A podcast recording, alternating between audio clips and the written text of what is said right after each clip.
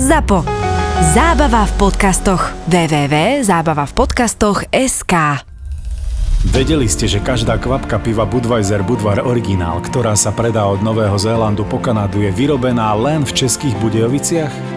A teraz si užite váš obľúbený podcast.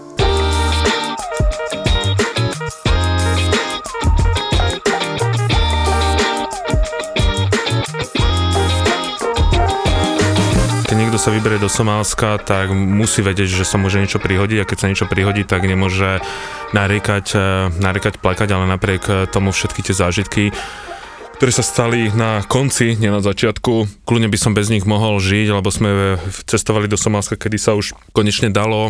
Mogadišo už nezažilo 3 mesiace žiaden bobový útok a dokonca sa hovorilo o nejakej renesancii, že Somálsko vidí už svetlo na konci tunela v rámci tej celej bezpečnosti. A fakt sa nič nedialo, všetko bolo v poriadku napriek tomu, že každý tam musí ísť v, prvýkrát som išiel v protipancierovom aute, je to veľmi nepohodlné. Takže oblečení. oblečenie, ale je to fakt, že je to, je to veľmi e, pár studnosti. Vpredu aj vzadu sme mali tých ozbrojencov ako z lacného hollywoodského filmu, že máš také tie rambovky, že tie náboje okolo pása. Mm-hmm. Najprv som si myslel, že to je asi nejaká absolútna hlúposť, že čisto nepreháňam zistil som, že toto sa fakt že nepreháňa. Spíš na hoteli, ktorý zažil e, rôzne bombové útoky, že naposledy tam zamrlo 108 ľudí a to ešte bolo, že OK. No ale na konci, keď sme, som už, to bolo dva dní pred odchodom, som išiel s tým fixerom k nemu do ofisu, do jeho kancelárie, tak v tom momente, že vybuchla bomba, ja som si to neuvedomil, že to je bomba, to je keby na, tu na Silvestra niekto vypustil rachejtlu a odrazu prišla tlaková vlna nikomu ne, neprajem, aby to zažil. Nebola to tlaková vlna, ktorá by ťa odhodila, lebo to bolo, že kilometr od nás. Ale napriek tomu, že pocítiš kilometr od teba tlakovú vlnu a toto bolo pre mňa asi najhorší zážitok, aj najhorší, ale aj zvláštny. On sa otočil a povedal, bomba. Je to tu zasa.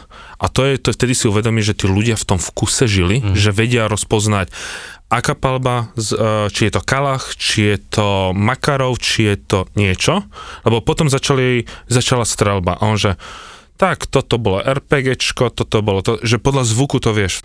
No a už sme mali pocit, že už máme toho plné kecky, našťastie sme odchádzali, prechádzali sme cez všetky kontrolné stanovišťa a odrazu nás zastavila tajná policia a nepustila nás do lietadla. Normálne, že nás nepustila, povedala, že my nemôžeme letieť, že my sme boli piati, nás zadržali na 8 hodín, my sme sa strašne pohádali, ja som... S kým? Uh, no, so, so šéfom tajnej policie, lebo som ho prichytil pri klamstve, lebo nám začali hovoriť také, že... Nemôžete... Ale že on vždy vyhráva. A naša sa nevyhral v tomto okay. prípade.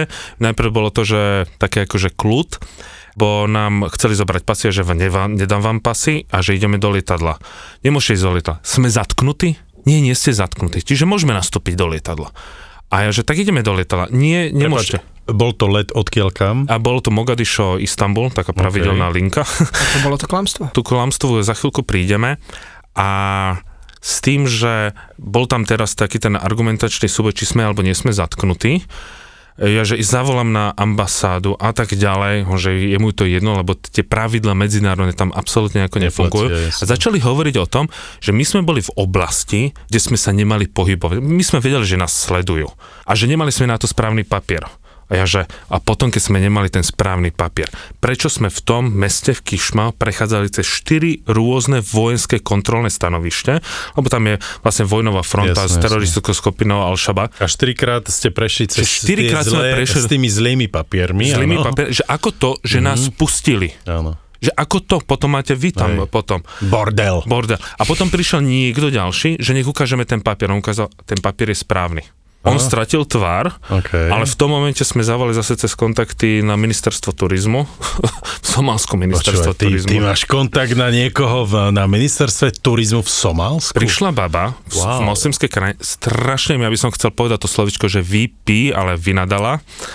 Aha, nie vám, ale tomu... Vypípala mu? Vypípala mu. Dali nám pasy, ten šéf tajnej policie išiel, takže sklonená mm. hlava, že sa mi nechcel ani pozrieť. No lenže všetci prišli o let. Ja, čiže led nečakal na vás, vieš, no? pochopiteľné, kto by, mm, kto by čakal. Oni si kúpili, leteli potom cez Addis Abeba, kde začala občianská vojna, lebo tam tu zase postupovali Tigrajci. Tak som povedal, že chalani snáď len odletíte cez Addis Abeba. No dobre, ale, ale uh, to nebola chyba vaša v konečnom dôsledku. Áno, len leteckú spoločnosť to nezaujíma, čo má pravdu. V týchto krajinách je to úplne jedno. Ale to zase, to je presne, No že dobre, čiže oni si na vlastné náklady museli kúpiť... kúpili si eh, letenku. letenky. Ja som si tiež kúpil na ďalší deň eh, Turkish, eh, Turkish Airlines a už len to, že Turci neverili somálským bezpečnostným jednotkám, že ty keď vôjdeš na letisko a vôjdeš do toho odchodového gateu, tak sú tam tureckí vojaci, ktorí zvlášť kontrolujú, mm. zvlášť dáš batožinu a keď sú všetci ako keby v tej odletovom gate, no. prejde turecký pes, oňuchá to, ešte raz ťa skontroluje a ty keď ideš na hajzlík, že musíš opustiť, tak ťa zase presvedčujú len uh, Turci, až potom nastupuješ do lietadla tureckým autobusom. Tak si vieš predstaviť, mm-hmm. že asi aká je to situácia. Ale hovorím ešte raz, nemôžeme si na to stiažovať, vedeli sme do čoho ideme a že toto sa môže stať, ale bez tohto zážitku by som kľudne vedel existovať.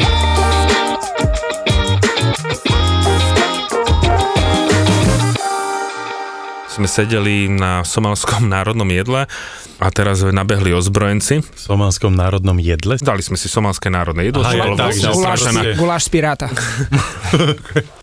ďavie stejenko s ručkou a v tom momente nabehli ozbrojenci, trošku nám zatrnulo, lebo stále Mogadišo je ovládané časti jednotkami Al-Shabaah. To nie je normálne mesto, to je najnebezpečnejšie mesto tohto, tohto sveta a proste Caracas alebo hocičo je mierová destinácia. No a nabehli tam, ten fixer zistil, že za chvíľku príde premiér Somálska a takže musíme tu zostať ešte pol hodinu. Všetci vstali, prichádzal premiér, zatlieskali, prišiel, videl biele tváre, prišiel dokonalo angličtinu, sa prihovoril, odkiaľ som ja, že zo Slovenska, a že Slovensko veľmi pekná Mm, krajina. Ne? A že mám všetkých, Poznám tam, mám tam že mám pozdravovať, kolegu. že, nekúpiš? že mám pozdravovať všetkých eh, ľudí na Slovensku, povedal. No tak konečne, že to teraz hovoríš. No. A ja som sa potom aj Povedz, že aj my. a e, vrátim sa, aby, aby som mu to odkázal. Pýtam sa toho fixera, že či som si náhodou nepodal ruku s nejakým bláznom, lebo v takýchto krajinách... Mm, Každý druhý je premiér. nie, že ani premiér... No pozri sa, keby Aj, som si... aj u nás bolo pár bláznov premiérmi, čiže a, nič nové pod slnkom. Pozri sa, ni- nikdy by som si nepodal ruku s žiadnym diktátorom alebo s niekým, kto robí nejaké pechtle mechtle.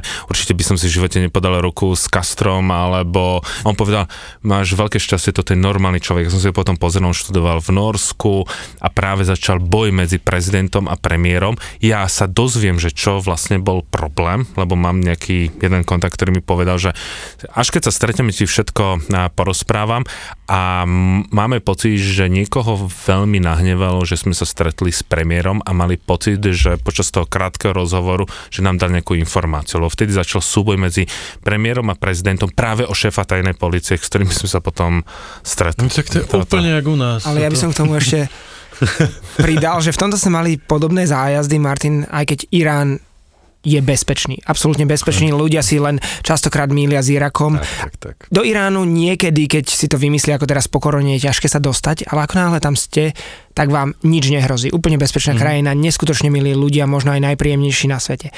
A mne sa stala veľmi podobná situácia, ja som sa tam stretol s prezidentom Mahmudom Ahmadinejadom, niekdajším prezidentom, ktorý 8 rokov bol jedným z najmocnejších muží Iránu. A to v tom chaose ani nerozmýšľa, že si s ním podáš ruku. Proste tam ťa nejako prišikujú, že hej, hej, tu je zahraničná delegácia, Slováci, toto je pán prezident a on odrazu podáva ruku, no tak nejako automaticky mu tú ruku podáš. A ja viem, ja si pamätám, že z médií a zo všetkého, čo som o ňom čítal, že on bol hardliner, to znamená zástanca tvrdej línie a On taký... urobil ten aj útok na tých amerických diplomatov, čo ich udržovali 444 Nie, dní. nie, to si milíš. Nemýlim na 100%. Čiže on bol hardliner, Ej. zastanca tvrdej línie a potom ako sme sa odfotili a podali si ruku a neviem čo tak rozmýšľam, že koko, s kým som si to ja podal ruku, že toto je Mahmud Ahmadinejad, že mal som si s ním podať ruku, ale už to nejak nezmeníš. Jasne, jasne. A fakt mi začali také tie chrobáky v hlave, že teraz sa cítim blbo, ale že čo som mal spraviť, že otiahnuť ruku alebo povedať, mm-hmm. že nie, lebo my sme sa tam úplnou náhodou vedľa neho Jasne. ocitli a odrazu si v takej tej dávovej psychoze, že e, prezident, odfote sa s ním, odfote sa s ním, poďte, poďte.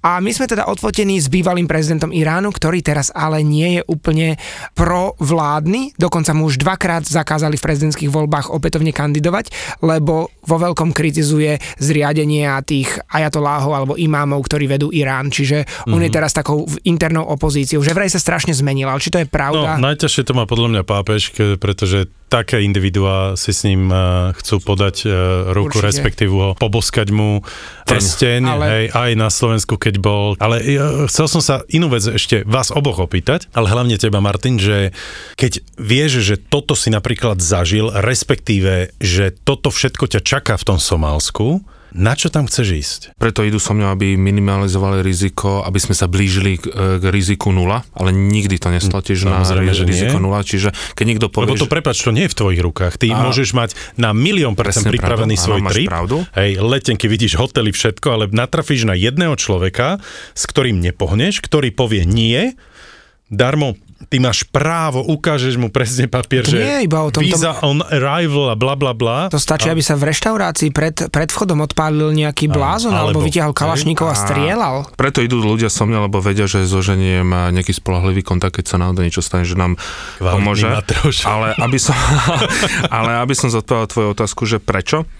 A mnoho ľudí to nechápe. Ja som to už spomínal v XY rozhovoroch, že ja som volal, kedy chcel byť vojnovým reportérom. A na to, aby si to robil, sa nesmieš mať mať rád. Keď som sa rozprával s vojnovými fotografmi, im chýba trošku nejaké koliesko v hlave. Teraz v som, sa stre, som stretol jedného známeho vojnového fotografa, tak sme sa o tom... Taký, taký sa... ten prírodzený strach asi. Presne, musí ti chýbať. Alebo vyhodnotenie situácie, že toto proste už je žije za hrano. Ja to nemám. A tým, že sa zaujímam o svetové dianie spojené s históriou, tak mnohokrát eh, ja chcem vedieť trošku viacej než to, čo sa píše povedzme v nejakých novinách. Nehovorím, že tie noviny píšu hlúposti. V žiadnom prípade. To je len pre moju nejakú osobnú, osobnú zvedavosť. Viem, že keď navštívim tieto krajiny, nedozviem sa pravdu. To je, lebo sa stále pohybuješ v nejakej tej svojej bubline. Nikdy neprepadnem tomu pocitu, že aj po dvoch týždňoch ja som tam bol a viem, o čom tam je, lebo viem, že milota ľudí sa častokrát mieša s debilizmom jednotlivca a prirovnávam to k tej polievke, že ty vieš, že sa niekde varí polievka, je ale prekrytá pokrievkou ty len zacítiš nejakú vôňu a možno, že je to slepačia polievka, ale nevidíš na to meso, nevidíš na tú zeleninu. Čiže to je tá odpoveď, prečo tam idem, chcem niektoré veci, veci vidieť na vlastné oči a chcem sa aj s tými ľuďmi možno porozprávať, chcem to vidieť, e, proste chcem to vidieť na vlastné oči, ale nechcem prepadnúť tomu pocitu, že budem tu teraz hovoriť, ja viem, ako to je. Len neznášam, keď ma niekto presvedčuje o niečom, keď sa ani v problematike nevyzná a vtedy poviem, že ani si tam poriadne nebol, ale ani sa v problematike nevyznáš a a tak, lebo mňa pozývajú, aby som porozprával o tom Afganistane, Somálsku a tak ďalej. A ja som veľmi smutný zo Slovensko niekedy národa pri tých diskusiách, že ľudia dávajú do diskusie skôr pocity, a nie fakty. Aj každá, každý fakt je ovplyvnený nejakým, nejakým pocitom, to je pochopiteľné. Len zatiaľ, čo na západe sa ľudia aspoň dokážu od tých... Eh, odosobniť možno? Odosobniť mm. a ja lebo som mal krásnu diskusiu s jedným eh, novinárom, eh, lavicovým novinárom z Francúzska. Bavili sme sa o Afganistane. On to videl inak, ja som to videl trošku inak. A on povedal, povedal si niečo, čo si chcem naštudovať a ďakujem ti za to. Nevrajím, že zmením názor, ale ďakujem ti za to. A toto ja sa na Slovensku mm. neviem... Vedia diskutovať na úrovni presne. a proste vie uznať aj názor toho druhého. Lebo buď si, ale Amerika, áno, buď, buď si Amerika, alebo, alebo Rusko. Áno, Nemôžeš byť niekde medzi tým ale v strede. Nie je to až tak tragické, lebo väčšina týchto diskusí, o ktorých pre, hovoríme, prebieha na internete alebo na Jasné, Facebook a podobne. A tam je to stoka. Pri tej ja by som povedal, že to, bolo aj, to boli verejné diskusie, uh-huh. kde boli... Teraz a nebudem... na teba utočili takto nepríjemne? Lebo ja to na tej stránke vidím na Počka, našej, nie, nie, nie, ale... to, to, to nebolo útok, nenazvem to útok, lebo keď sme napríklad tu v Bratislave počas jedného premietania v jednom bratislavskom klube, a nebolo to len klasické premietanie, ale spojené vlastne aj s, s diskusiou, tak mnoho ľudí sa chcel dozvedieť. Lenže povedzme, z desiatich traja štyria sú tam, ktorí chcú silou, mocou, tým, že sa im nezmestíš do ich svetonázoru, začnú do teba veľmi... Bol tam aj jeden, jeden politik, ktorý sa do mňa obul uh-huh. a ja som povedal, ale vy si dosť vymýšľate, nebudem rozprávať teraz meno toho politika, to je takže jedno, to je jedno. Dobre, ale zažil si uh, aj situáciu takú, Maťo, že by možno aj tí klienti schaosili v istom momente? Do takýchto krajín si vyberám len ľudí, o ktorých viem, že podobne zmýšľame, uh-huh. ktorí vedia, že keď tam prídeme, môže všetko výsť a nemusí nič výsť každá smutná krajina, každá veľmi smutná krajina môže, môže človeka dohnať. A mňa to dohnalo. Som bol úplne iný. Dobehli ma všetky tie príbehy. Nikto to povedal, že Martin, ty máš e, presne ten syndrom ako vojnový reporter, lenže ja sa nemôžem porovnať s vojnovým jasne, reportérom, jasne. ktorý zažil strelbu, ktorý videl roztrhané ľudské tak ďalej, kusy tela. Toto ja som na míle ďaleko, dobre? To ani, ani nevidím toto. A ani to nechceš zažiť. Ani to nechcem zažiť, no. že niečo podobné ako majú vojaci, ale zase sa nejdem s ním porovnať. Ja som zažil nejakú malú časť. Viem si predstaviť, čo zažívajú tí ľudia, ktorí to fakt, že zažijú a že to je niečo, čo, o čom by sa možno v niekedy v budúcnosti mohlo aj rozprávať, mm. že títo ľudia proste žijú v absolútne nejakej inej dimenzii. A ja som zažil uh, muzikál Mulen No tak povedz, no, no v skrátke. Musím to trošku akože... Nie, o, treba to odľahčiť. A podal si tam s niekým ruku? O, s kým si... Nebola to ruka. Bolo to perie? No tak Moulin Rouge, rozumieš, že to, to bolo tak niečo úžasné, nádherný ale, muzikál. Ale kde? Veď, muzikál ale f- na Broadway. Som rozmýšľal, že si veď nebol v Paríži. Nie, nie, nie, nie. Bol, som v Paríži, no neuveríš, ja som vlastne si spravil tak ten trip, že som mal jeden deň pred, uh, že už vlastne na ceste do Ameriky som si spravil denný jeden stopover v Paríži, lebo som no, už som nebol v Paríži. fotografiu pre Notre Dame. Trošku dlhšie. A, a som si povedal, Ježiš Maria, jasné, e, má možnosť letieť tak, že cez Paríž, tak som tam zostal na jednu noc úžasný Paríž, všetko otvorené, všetko fungovalo, bol som na vianočných trhoch pri Louvre. Vianočné trhy boli o tom medzi iným, e, že som mal ústrice so, so šampanským, tu, tu, tu, tu. Hej, čiže taká slovenská táto e, cigánska. Slovenská cigánska. Hej, ústrice so šampanským. No rozumieš, no, proste porovnaj to. Ja, ale ja viem. Áno, čo, čo jeme my na slovenských vianočných trhoch a čo mali vo Francúzsku. Lokšu mastenu. Hej, hej, hej, takže tam okrem toho, že tam mali, strašne mám rád roklet, sír, Hej, to je ten roztopený sír na zemiakoch a uhorka s cibulkou k tomu. Potom tam boli proste aj takéto delikatesy, ako je napríklad, ako sú ústrice a tak. Čiže všetko fungovalo. Bol som na francúzskom tom ruskom kolese, hej, bolo to veľmi pekné, lebo si vlastne videl celý nočný Paríž, ale bolo to, bolo to naozaj krásne, krásne a potom som e, bol v New Yorku, je tam 80% zaočkovanosť a všade, kde vchádzaš dovnútra, v zmysle, že chceš si sadnúť, musíš ukázať Green Pass, že si vakcinovaný a aj ID kartu. Toto iné som chcel povedať, že u nás nechápem, že ukazuješ iba QR kód mm. a mhm. nikto nevie, či je tvoj, Jasne. že nedokážeš si ťa s ním spárovať. Áno, áno. Toto to ma teraz, včera som nad tým práve rozmýšľal, preto Hej. som veľmi rád, že nieko, niekde nad tým bez rozmýšľajú. Toho, aby si neukázal aj občiansky preukaz, ti vlastne tvoj Green Pass je zbytočný, pretože on si musí minimálne aspoň skontrolovať to meno. Hej, takže Amerika v tomto je trošku, konkrétne New York. Lepšie na tom, muzikál Moulin Rouge je jeden z neskutočných muzikálov. Ak ste videli ten film, samozrejme, ten príbeh sa plus minus tomu podobá, ale zaujímavosťou tohto muzikálu je to, že tam e, zakomponovali súčasné moderné hity typu Christina Aguilera, Britney Spears, Rihanna, uh, Beyoncé a všetkom, ale nie je to akože samoučelné, zbytočné. Ale veď v tom filme to spievala Christina Aguilera, veď, hej, nie. Ale, ale, ale nie je piesne, pozor, ale sú to piesne Christiny je to pieseň Christiny, je to Britney, Britney Spears, Spears a tak ďalej.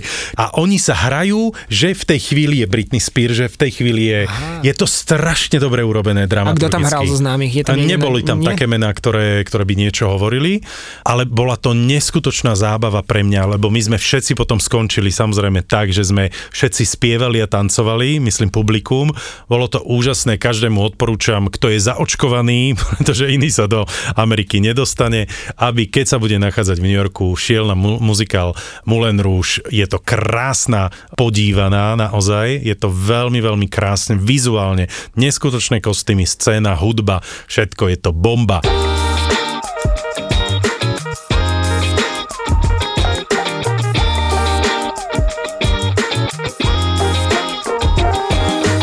Najprv sme s priateľkou odleteli že do Katmandu, kde sme boli 9 dní a sme sa len tak flákali po Katmandu a, a samotnom údolí a nakoniec som išiel trekovať do Horného Mustangu bez internetu, bez všetko. sám, alebo... Nakoniec tam boli ešte dvaja Slováci, sme sa stretli. Akože náhodne. Do Horného Mustangu, to je oblasť, o tej budeme možno rozprávať, nemôžeš eh, vycestovať sám, lebo len tisíc turistov tam vôbec eh, pustia, to bolo voľa kedy kráľovstvo, Palo Barabáš o tom raz natočil veľmi krásny dokument a musíš tam mať sprievodcu a aby to zase nebolo také drahé, tak aby ste boli minimálne dvaja, lebo tam Jasne. platíš povolenie 500 dolárov a tam sme potom trekovali. Nie sú to žiadne náročné treky, Viť Annapurna alebo Everest Basecamp, ktoré som prešiel predtým, ale tým, že som hľadal konečne nejakú tú pôvodnú tibetskú kultúru, tým, že som prešiel Bhutan, Tibet, tak tu som našiel tú svoju šangrilu. Možno každý z nás má niekde tú šangrilu, takéto to tajomné, kde sa cíti veľmi, veľmi dobre, aj psychicky, aj fyzicky, tak ja som to našiel v 41 rokoch a to práve tu a... Ja, že robíš reklamu hotelovej sieti. Víš to, to, to, to... A každý si nájde svoju šangrilu. Ja, tak... Madrid, Tokio, New York, Berlín a o novom hey. už aj v Male na Maledivách.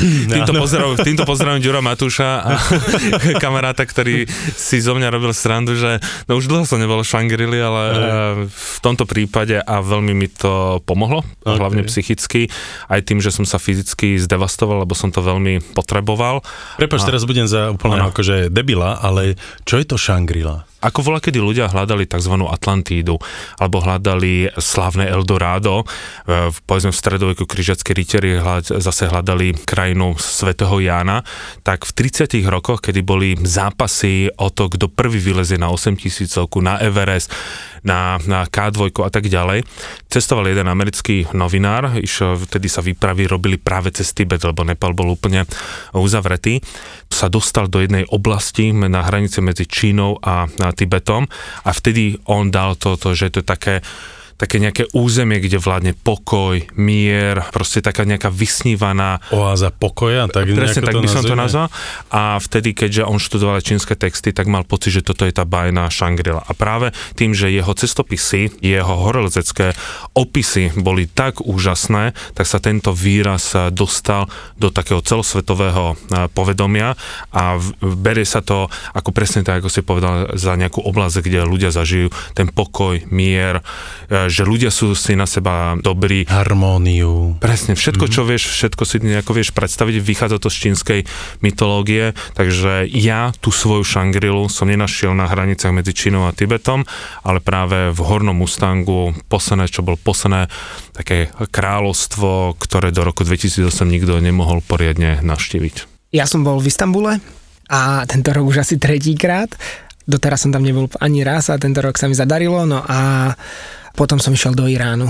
Teherán, mm-hmm. Esfahán, Jast, Shiraz, taká tá klasika, ale neskutočne krásne. No a čo Istanbul? Môj milovaný Istanbul, to je úžasné mesto. V Istanbule sme boli preto, že nám zamietli boarding do Teheránu. Ľudí nepustili na let a tým pádom ja som musel z Ankary preletieť do Istanbulu, pripojiť sa k ľuďom, zistiť vlastne, čo sa stalo, prečo ich nechceli pustiť. No a čo sa stalo? Leteli sme do Iránu a Irán mával víza buď online, a keď si nedostal online víza, tak stále si mohol o víza požiadať na mieste, tzv. on-arrival víza. A Irán otvoril 23. oktobra svoje brány s tým, že od 1. novembra sa dá normálne dojsť a ja som volal na ambasádu, Viedenska nezdvíhala, nezdvíhala Berlínska, nezdvíhala Londýnska, tak som volal na tu v Madride, kde mi povedali, že vízový styk funguje tak, ako fungoval doteraz, že sa dajú získať on-arrival víza, že nie je s tým žiadny problém, že jediná, jediný rozdiel od predkoronovej doby je ten, že jednoducho človek musí mať očkovanie a PCR test, aby mohol vstúpiť do Iránu. Takže je jasné, super. A požiadali sme online o víza, No a ja som išiel ešte predtým do Kieva, tak bol som aj v, vlastne v, na Ukrajine mm-hmm. a na to som zabudol. No a ja som mal letieť z Kieva do Ankary, z Ankary do Istanbulu, tam sa pridať k skupine a spoločne sa mali letieť do Teheránu. Ale už keď som vystúpil z lietadla v Ankare, tak tam čakal na mňa pikolík, ktorý hovorí, že let do Istanbulu mešká a ja nebudem schopný stihnúť prípoj z Istanbulu, do, do Teheránu. Tým pádom oni mi zmenia letenku a prerútujú ma priamo z Ankary do Teheránu, Aha. lebo je tam priamy let za pár hodín a že bez problémov to stihnem tak, aby som došiel v rovnakom čase ako ľudia z Istanbulu. Tak je, že fajn. No ale za asi pol hodinu mi volajú ľudia, že teda zle je, nejaký manažér na letisku im povedal, že jednoducho ich nepustí do lietadla, lebo nemajú víza. A my vravíme, aké veď sa dajú získať on-arrival mm. víza. On vraví, že nie, že to nie je pravda, že musíme mať už dopredu. A my, že nie, tak toto stále bolo. A on si stál za svojím, tak jednoducho ľudí na led nepustil a oni zostali v Istambule. Čiže ja som musel opäť ísť na, na okienko a zmeniť si let Ankara Teherán na let Ankara Istanbul, dostať sa do Istanbulu, pripojiť sa k ním a vlastne... No dobre, a vyriešil si to tým, že si prišiel do Istanbulu, že zrazu sa to dalo ja neviem, okecať, ukecať, alebo, alebo čo? To je... Čo sa stalo? Bolo to len o tom človeku? Áno, aj nie. Ono, je, ono je to trošku zložitejší príbeh, alebo dlhší. Mm-hmm. Ja si myslím, že to je aj o tom človeku, lebo mňa napríklad v Ankare pustili. Mne vystavili dvakrát letenku. Áno. Ale v Istambule jednoducho ten manažer sa zasekol, ten nechcel. Ja som išiel potom, keď som bol v Istambule aj na druhé letisko, na to veľké istambulské letisko a tam mi povedal vízový manažer, že on by ma pustil, že on s tým nemá problém, že to už je môj Vec pro... E, krajiny a teba. Samozrejme. Presne tak, že on, on by ma pustil, ale že on nemôže hovoriť za to druhé letisko, za to Sabiha Gokčen, že to je iné letisko, oni sú síce tá istá spoločnosť, ale dve nezávislé letiska. Čiže on by nás pustil, ten druhý nie. Tak, uh, ale tým, že on nám nechcel povoliť let, tak nám nechceli ani zmeniť letenku. Jednoducho, že pokiaľ nebudeme mať potvrdené víza, tak oni nám letenku ne, neprerútujú, nemôžu jasné. vystaviť. Tak ja som presvedčil tohto manažéra na jednom letisku, že jednoducho uh, nech nám zmení aspoň letenku, že to už potom ja si nejako zariadím. A on, že dobre, že nech idem a poviem im, že on mi to povolil. Tak ja som došiel na to letenkové oddelenie a hovorím, že máme to povolené. A oni, že naozaj, a že naozaj. On, že určite, a že určite. tak nám zmenili, zmenili letenky Zostali sme ešte deň v Istambule, lebo sme si ich zmenili na ten nasledujúci deň. Pochodili sme Istanbul, spravili sme si naozaj krásny deň, boli sme pozrieť tie hlavné pamiatky ako Aja Sofia, Modrá mešita, Sulejmanová mešita, Grand Bazár a Zlatý rok sme pobehali Galácku väžu a výhľa, výhľadka na Istanbul a jednoducho naozaj príjemný deň. A potom už sme boli na recepcii, že už odchádzame a už boli aj klienti v taxíkoch. Pri Galáckej veži, úzke centrum mesta, jednosmerky a odrazu jedna z klientiek začne kričať, že ju okradli. To bola otvorená recepcia do ulice, taká, taká proste, že barík. No a ona, ako si prebalovala veci, tak si položila na kreslo hneď vedľa seba svoj ruksak a videla nejakú ruku, ako ju berie a ona si myslela, že to bola ruka jej manžela, ktorý si tam chce niečo odložiť. Jej. Čiže ľudia už sedeli v taxíku, odrazu chaos, že zmizol ruksák, čo bolo v ňom, tak sa zisťovali, bol tam mobil a peňaženka, našťastie si pás asi 20 sekúnd predtým vytiahla. No tak absolútna panika. Teraz z recepcie nám ukazovali, že ale oni nám ten ruksak dali, oni ho neukradli. A vraví, nie vy, niekto iný, niekto cudzí došiel. Oni boli zmetení, vôbec nechápali. Taxíky nechceli odísť, že oni majú už výhodný kšef na letisko, takže oni tam počkajú teraz absolútny chaos, no dobre, tak som zorganizoval ľudí pekne do taxíkov, už nič nevyriešime, tu v tomto centre jednoducho nemá šancu nájsť niekoho, kto má ten ruksak, tak sme odišli na letisko, tam nám check-in spravili bez problémov, vydali nám letenky, išiel som za tým chlapíkom, pokecal s ním, ako sa má, neviem čo, také, tak letenky nám vydal. Išli sme teda cez pásovú kontrolu, všetko bez problémov a išli sme na boarding a ľudia hovoria, že super, nie je tu ten vízový manažer, že a sú tu iní ľudia, že snáď by sa to malo podariť. No a išli sme ako poslední na last call, keby náhoda, aby už nemali veľa času rozmýšľať nad čímkoľvek. A teraz, prosím vás, kde máte víza? Tak im ukážem a on, že ale toto je žiadosť o víza. A ja, že, že hej, ale že víza nám vydajú na mieste. On, že no, počkať, počkať. Zavolali niekomu a odrazu došiel ten vízový manažér, ktorý nám to zamietol dva dní dozadu. Srdce niekde dole pri topánkach. A... Vás som tu ešte nevidel. A on, že očkovanie máte? Ja, že áno, samozrejme, páne, tu máme očkovanie, nech sa páči. On, že dobre, máte PCR testy? Ja, že samozrejme, máme PCR testy, nech sa páči. A on, že dobre, choďte do lietadla. A ja na ne že čo? On že do lietadla. tak dobre, tak tak, že poďte, poďte rýchlo. Išli sme do lietadla a ešte aj v tom autobuse rozmýšľam, že oni nás môžu ešte vyťahnuť aj z lietadla, že, že uvidíme, uvidíme, čo sa stane. Akože nikdy predtým, ja som bol v Iráne asi 4 krát, vždy som dostal víza on arrival priamo na mieste, ale tentokrát, keď som sedel v tom lietadle, tak si hovorím, že pane Bože, my ideme bez víz po korone do krajiny, ktorá 444 dní držala amerických diplomatov ako rukojemníkov, že to je najdlhšia rukojemnícka dráma histórie No ale došli sme tam, no a chlapík, že kde máte víza? A my, že tu máme. A on, že ale to je žiadosť o víza. Že hej, ale tu dostaneme na on-arrival víza. A on, že hm. že no, že to bolo pred koronou a že teraz? A on, že no tak keď už ste tu, tak to skúsime vybaviť. Tak sme si sadli, čakali a on po hodine asi dojde, že dobre, tu máte, že, že všetko je v poriadku, že volal som, vybavíme, že bude sa to dať, ale bude to trvať.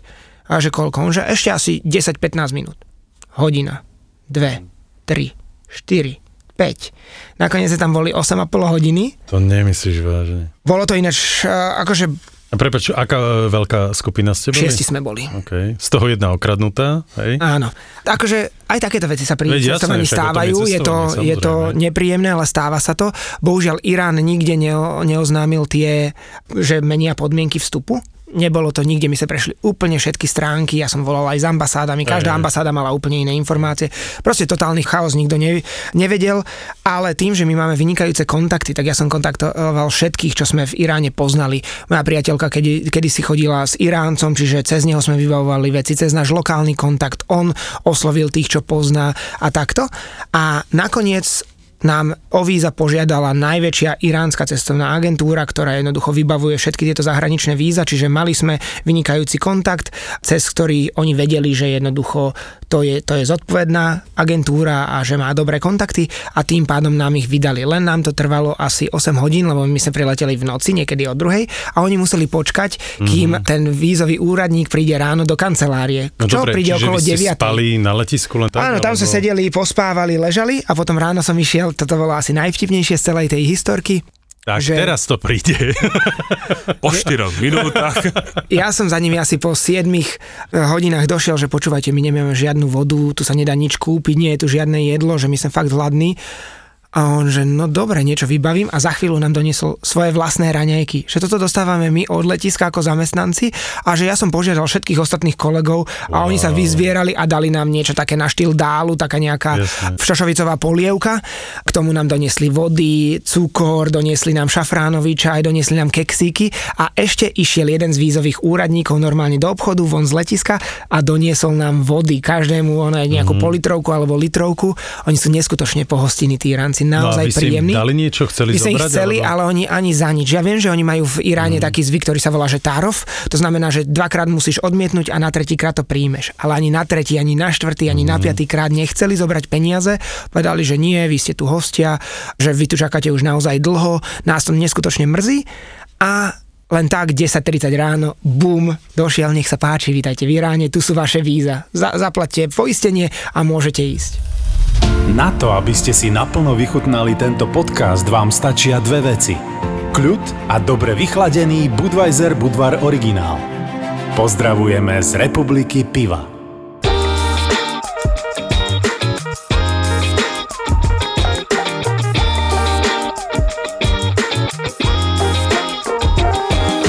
Ja som mal nepríjemnosť, keď som letel teraz do Mexico City a tá ženská e, vo, na viedenskom letisku, že no a máte takú aplikáciu mexickú?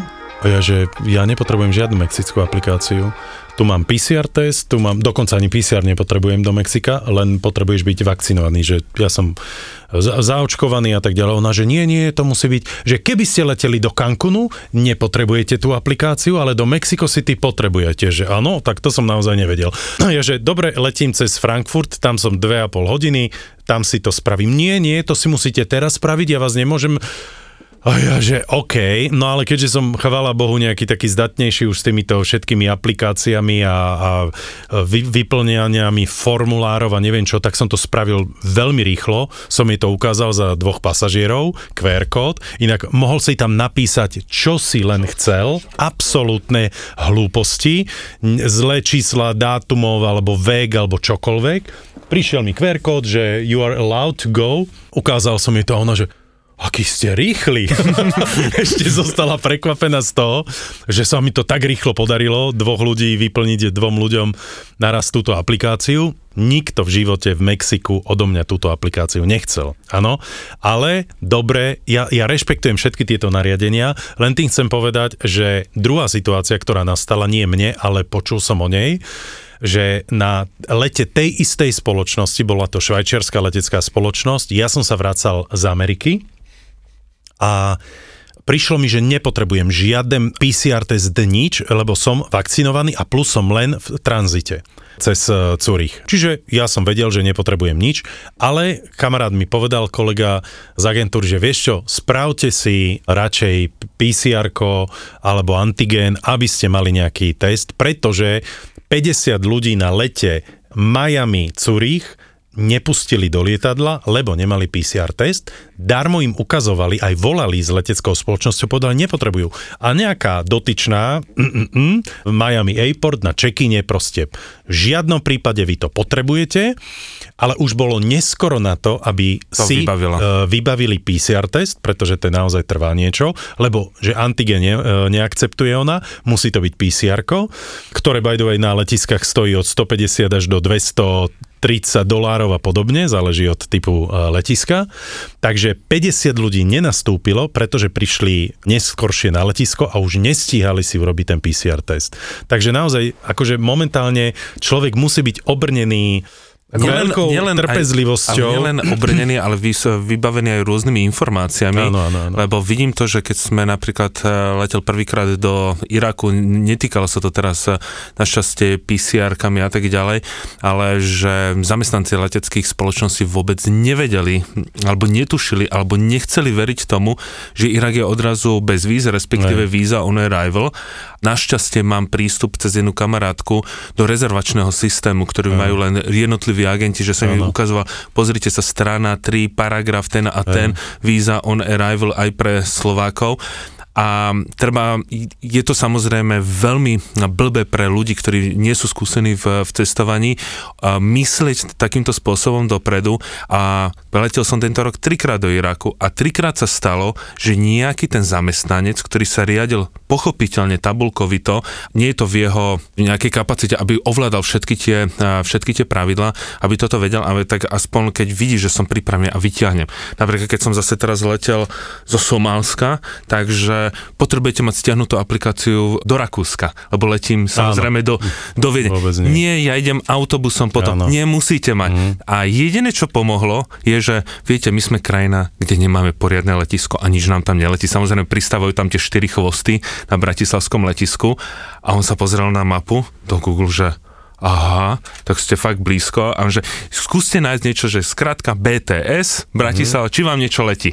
On to tam dal, máš pravdu, nepotrebuješ mm. aplikáciu. Takže len toto sú presne tie veci, ktoré... Tam by som ja argumentoval logickou jednou vecou, ja by som ukázal tú aplikáciu, pretože v nej máš, že musíš zadať adresu, kde v Rakúsku žiješ. Hej? No, ale Čiže tak, proste no. nemám čo zadať, Áno. pretože Ako v naozaj tomto, len doletím a idem V tomto má Martin pravdu, že v dnešnej dobe treba mať asi všetko na papieri, mm. ale to ty zas, tvoj príbeh je krásnym dôkazom v toho, že ani to neplatí, že mm. ty to síce máš na papieri, ale situácia je iná, alebo ten človek ju úplne inak vyžaduje na tom letisku a ja si myslím, že u nás to zohralo aj to, že sme teda mali už požiadané o víza cestu naozaj renomovanú iránsku agentúru, ktorá sa teda za nás zaručila. Bolo to nahodené, bolo to nahodené v systéme, že máme dobré kontakty, že dokážeme ľudí dostať kdekoľvek, ako Martin Somálsko, Jemen, Irak a rôzne iné, že v tom Iráne máme tiež dobré kontakty, ktoré sme teda kontaktovali, ale ja si myslím, že on ani tomu neveril, že týchto som vyhodil dva dní dozadu a oni sú tu späť, že oni tie víza jedno jednoducho musia mať. A keď mm. už sme boli na tom letisku, a, tak on sa so mnou bavil, že čo už som tu všetko navštívil, koľkokrát som, som tam bol a on mi povedal, že my vám pomôžeme tak, ako sa len dá, že mm. jednoducho už keď ste tu, tak to všetko vyriešime. A oni sú tí Iránci naozaj milí, ale v dnešnej dobe je to naozaj obrovský stres, uh, lebo tie Počul som aj príbehy, kedy sa nariadenia zmenili, kým človek bol už v lietadle. To je druhá vec, A hej. on musel postupovať podľa tých nových, ktoré už jednoducho platili, čo ja viem, odlietal, vymyslím si, 12. novembra a od 13. platili nové, on doletel 13. iného a jednoducho už ho od neho vyžadovali a on ich nemohol splniť, lebo on ich netušil, keďže ano, ich to často je to riziko v krajinách... v tomto období a to naozaj upozorňuje všet, aj tá letecká spoločnosť, že viete, vy mm. odlietate v za týchto okolností, ale počas vášho pobytu sa môže čokoľvek stať, lebo napríklad presne ľudia išli, leteli, ja neviem, do Juhoafrickej republiky, hej, a už neviem, nemal ako odletieť, pretože zo dňa na deň ti letecká spolo- niektoré letecké spoločnosti úplne prerušili vlastne všetky lety z minúty na minútu, prestal napríklad uh, British lietať, hej. Ale mne sa presne toto... St- Lufthansa zostala lietať, ale British zo dňa na deň povedal nie, hej. Čiže čo teraz spravíš? Čiže naozaj to Mne nie sa toto sranda. presne stalo, my sme boli, v, sme išli ten Afganistan, Pakistan a leteli sme Emiratesom, nebudem to zakrývať a podľa mňa je to jedna z, z, z najhorších leteckých spoločností, lebo schovala hlavu do, vyslovene do, na, do piesku ako pštros a oni mali samozrejme právo z minúty na minútu zrušiť lety, že oni leteli do Pakistanu plný, ale nikoho nechceli brať, pretože mali pocit, to je pochopiteľné, mm-hmm. že mhm. tam niečo je, napriek tomu, že všetky iné letecké spoločnosti fungovali vrátili vlastne, dalo by sa povedať, jednu petinu tých peňazí, to neznamená, že keď využijem polovicu letu, že mi ja. musia vrátiť eh, polovicu. No a my sme sa museli dostať do ďalšieho lietadla, lenže jednosmerka, vtedy s Turkišom, hm. to, čo som dal za obojsmernú, povedzme nejakých 750, tak jednosmerka stála 990 eh, eur. A to je práve to, že na to si tiež musia dnes, je to veľmi ťažko si na to zvyknúť, že tie pravidla sa môžu zmeniť a podľa mňa najhoršia vec, ktorú si málo ľudí uvedomuje, je, že mnoho krajín vyžaduje, napriek tomu, že to nevyžaduje finálna destinácia, že nemusíš mať napríklad pri lete do Rakúska PCR test, že tá krajina ako teraz napríklad Nepal, musíš mať e, PCR pri mm-hmm. odlete, lebo ťa nepustia ani vôbec e, do letiskovej haly a že keď si pozitívny, tak si automaticky ideš v tej krajine do 14-dňovej karantény mm-hmm. a mhm. vieme veľmi dobre, že tá pozitivita môže byť vykazovaná ďalšie povedzme 3 týždne, 4 mm-hmm. týždne, čiže toto je, preto aj apelujem na všetkých ľudí, že aj keď sú tie poistenia drahé, nech si radšej ľudia zaplatia tie covidové, lebo potom to je aspoň Áno, áno. Ja, ja tiež, teraz je to už vlastne taká nevyhnutnosť, to, že už automaticky, keď ideš, naozaj nehovorím o lete v rámci Európy, ale mimo Európy, urobiť si radšej ten PCR test. Teraz sa situácia do Ameriky zmenila, že bolo, hoci som zaočkovaný, lebo len zaočkovaný sa napríklad dostane do Ameriky, ale bolo tak, že 72-hodinový PCR test. Teraz to zmenili zo dňa na deň, že to musí byť 24-hodinový test, ale akceptujú aj, aj antigen.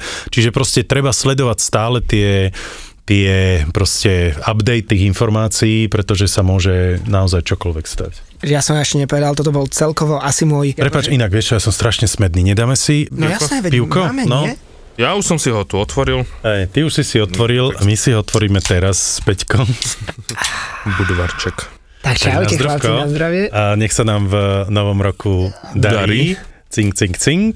Ale musím sa priznať, čo? že ako správny ambasador Budvaru, No som čo? teraz eh, v Nepale, alebo respektive v Katmandu, otvorili mm. český pub.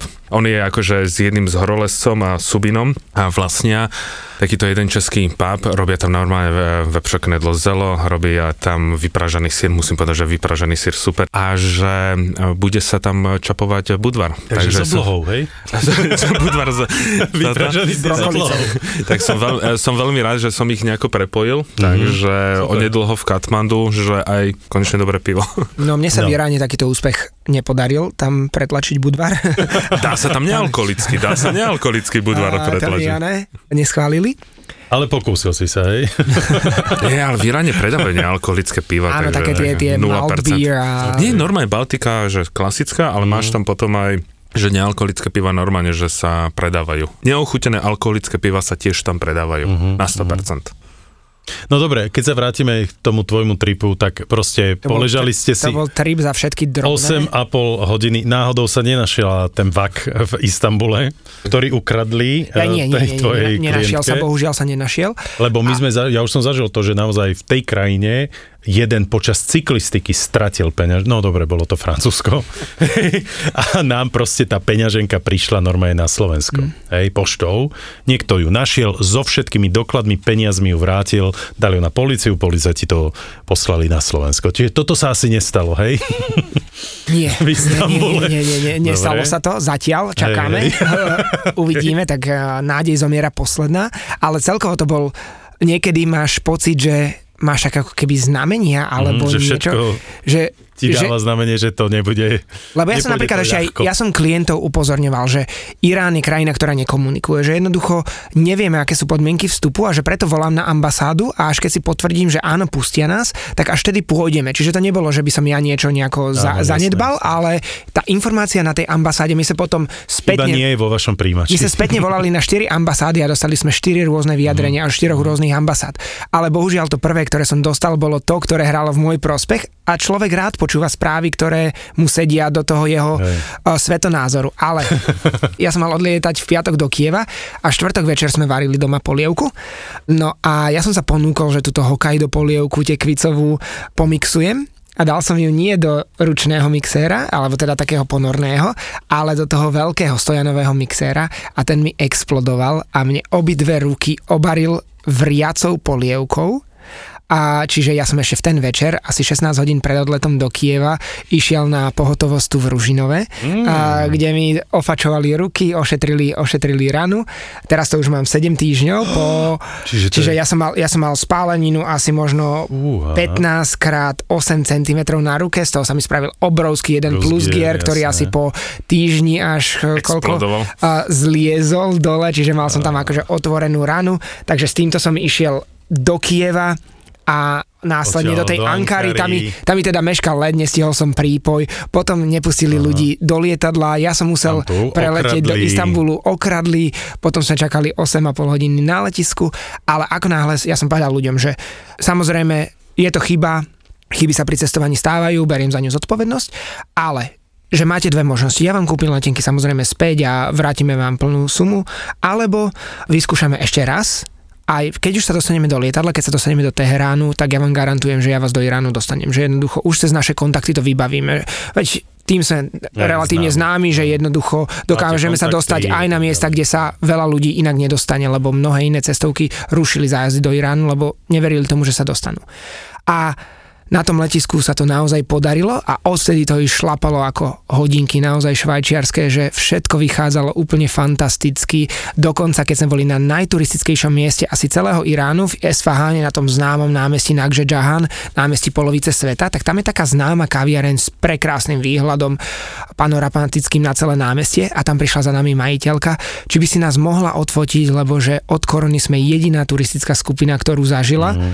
a že či si nás môže dať na Instagram a odvtedy nám toto ľudia hovorili stále a vtedy ľudia tak nejako pochopili, že sa nám podarila veľká vec, že wow, sme tu, sme tu jediní, máme ten Irán úplne pre seba. Až posledný deň našej cesty sme stretli jednu pečlenú skupinu Rusiek. Dovtedy sme boli v Iráne, že úplne, a, ale úplne sami. Tá, tá posledná noc stála za to. Je, to boli také... A sa pýtali, kde vodka? Vodky nie. Martin, ak si pamätáš Laurenty, tú kuchárku, tú babizňu, ktorá teda ťa chcela za manžela, tak... Mm, uh, teba chcela za manžela mňa, ja si myslím, že mňa chcela až ako druhého a potom Rosa, ktorého 62-ročného kamaráta. To mala tak odstupňované, že keď prvý odmietol, tak jasné, potom jasné. si ďalší na rade.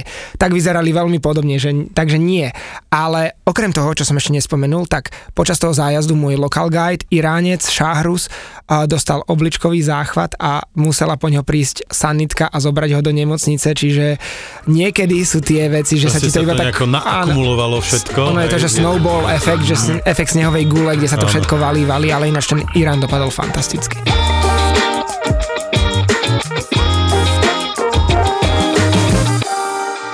Keď sa chlapi bavia pri pive, nie je to vždy iba o športe a o sexe. Videl som ťa zničeného a smutného jeden jediný krát v živote a to bolo na pohrebe tvojej ženy. Nedivím sa, to bolo strašné aj pre tých ľudí, ktorí ťa poznajú, pretože nikdy v živote si takú emociu neprejavoval. Tam bol naozaj absolútne zničený človek. Kdežto sme sa videli potom, no nechcem keď či to bol týždeň alebo dva potom a prišli sme na návštevu, teda ako tiež sme prešlapovali pomaly, lebo ako, čo chceš, že? No a on klasický, svojský, ľubovský povedal, že on to má už proste zrátané, pretože on má hore tú ženu, ktorá bude rozhodovať o tom, že či keď bude nejaká nová, tak sa mu postaví alebo nepostaví. okay, A okay. to ako v tomto prípade som vedel, že už okay. je na dobrej ceste. Okay. Tak ako sa vieme nezodpovedne rozbiť na kašu, tak vieme byť e, zodpovední, milujúci a občas prekvapiť. Presvedčte sa v novom podcaste Fotroviny. Nový podcast z produkcie ZAPO.